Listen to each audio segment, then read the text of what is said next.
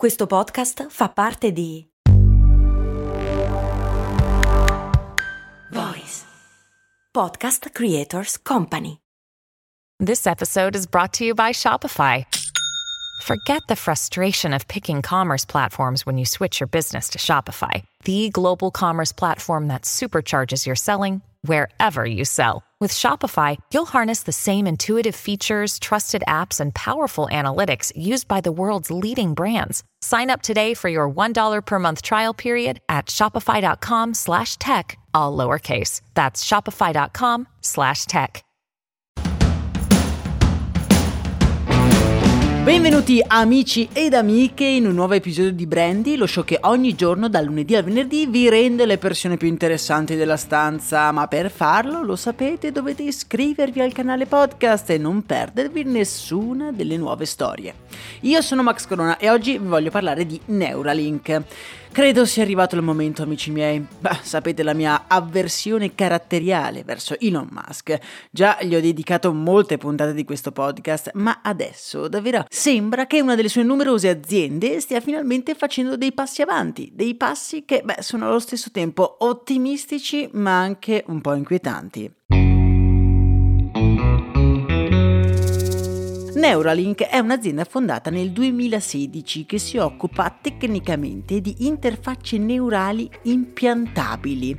Un'azienda che recentemente ha annunciato di aver impiantato il primo chip nel cervello di un essere umano.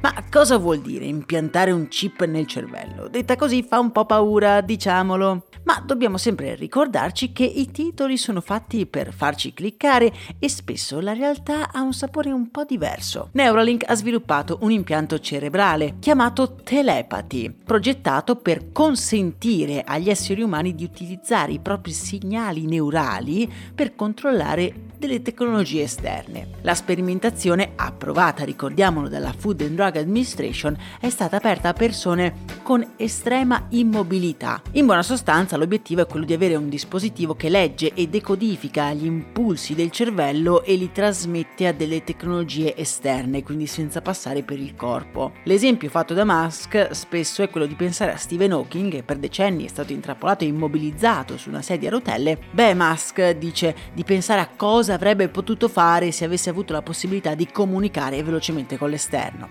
Il dispositivo viene inserito chirurgicamente nel cervello da un robot sviluppato sempre da Neuralink. Pur essendo questo un evento abbastanza rivoluzionario, non è la prima volta che succede. In realtà ci sono già state delle persone che hanno ricevuto degli impianti simili, addirittura uno di questi impianti è stato sviluppato in Italia e pare essere molto più avanzato di quello di Neuralink.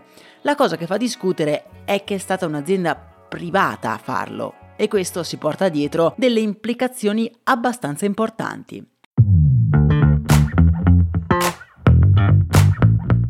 L'impianto su un essere umano avviene dopo un'intensa sperimentazione sugli animali, una cosa che ha sollevato in passato molte polemiche. Neuralink utilizza scimmie o comunque primati, che prontamente non reagivano bene agli esperimenti. Un'inchiesta di Wired ha sollevato dei dubbi su come venivano effettuati questi test e l'azienda è stata accusata di aver causato la morte di circa 1500 scimmie. Ma come sta la persona a cui è stato installato il chip?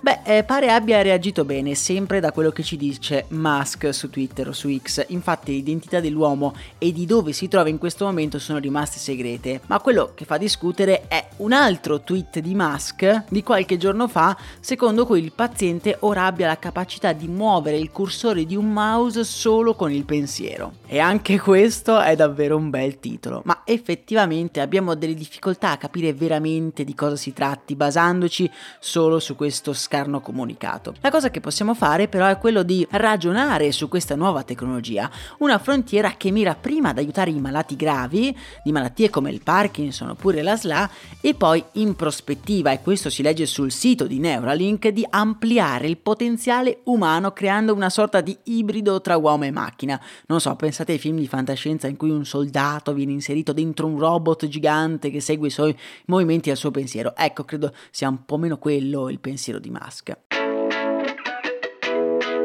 Il tema, secondo me, è proprio questo.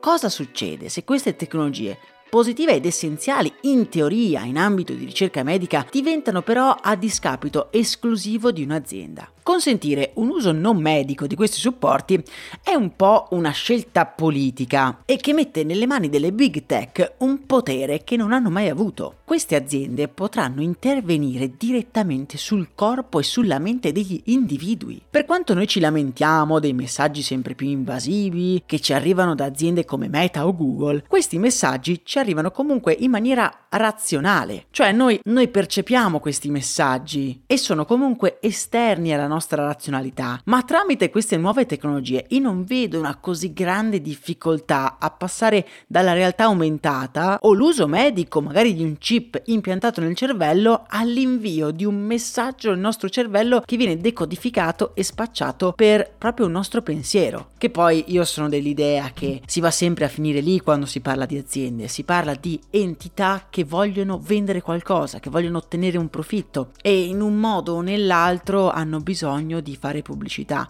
e se si passa dalla pubblicità occulta alla pubblicità dei messaggi indotti nel cervello, beh questo mi fa abbastanza rabbrividire. So cosa state pensando, probabilmente ok, forse sto correndo troppo con la fantasia, però sento che l'utilizzo di queste tecnologie al di fuori dell'ambito medico o comunque pubblico, comune, regolamentato, forse andrebbe vietato. Ma è un po' lo stesso discorso che faccio sull'intelligenza artificiale, un'intelligenza artificiale che al riguardo sembra essere una passeggiata di salute in confronto ad un chip impiantato nel cervello, perché effettivamente è un buon titolo per un giornale online, ma alla fine è quello che è un chip impiantato nel cervello. Voi cosa ne pensate? Certo è un argomento che andrebbe approfondito. La mia prima impressione su questa notizia, di una notizia che, di cui non abbiamo in realtà i dettagli, è questo che vi ho detto. Se voi avete un'idea al riguardo fatemela sapere nei commenti che sarei curiosissimo di sentirla. A me non resta che augurarvi una serena giornata senza chip nel cervello per almeno per oggi. Un saluto e un abbraccio dal vostro Max Corona.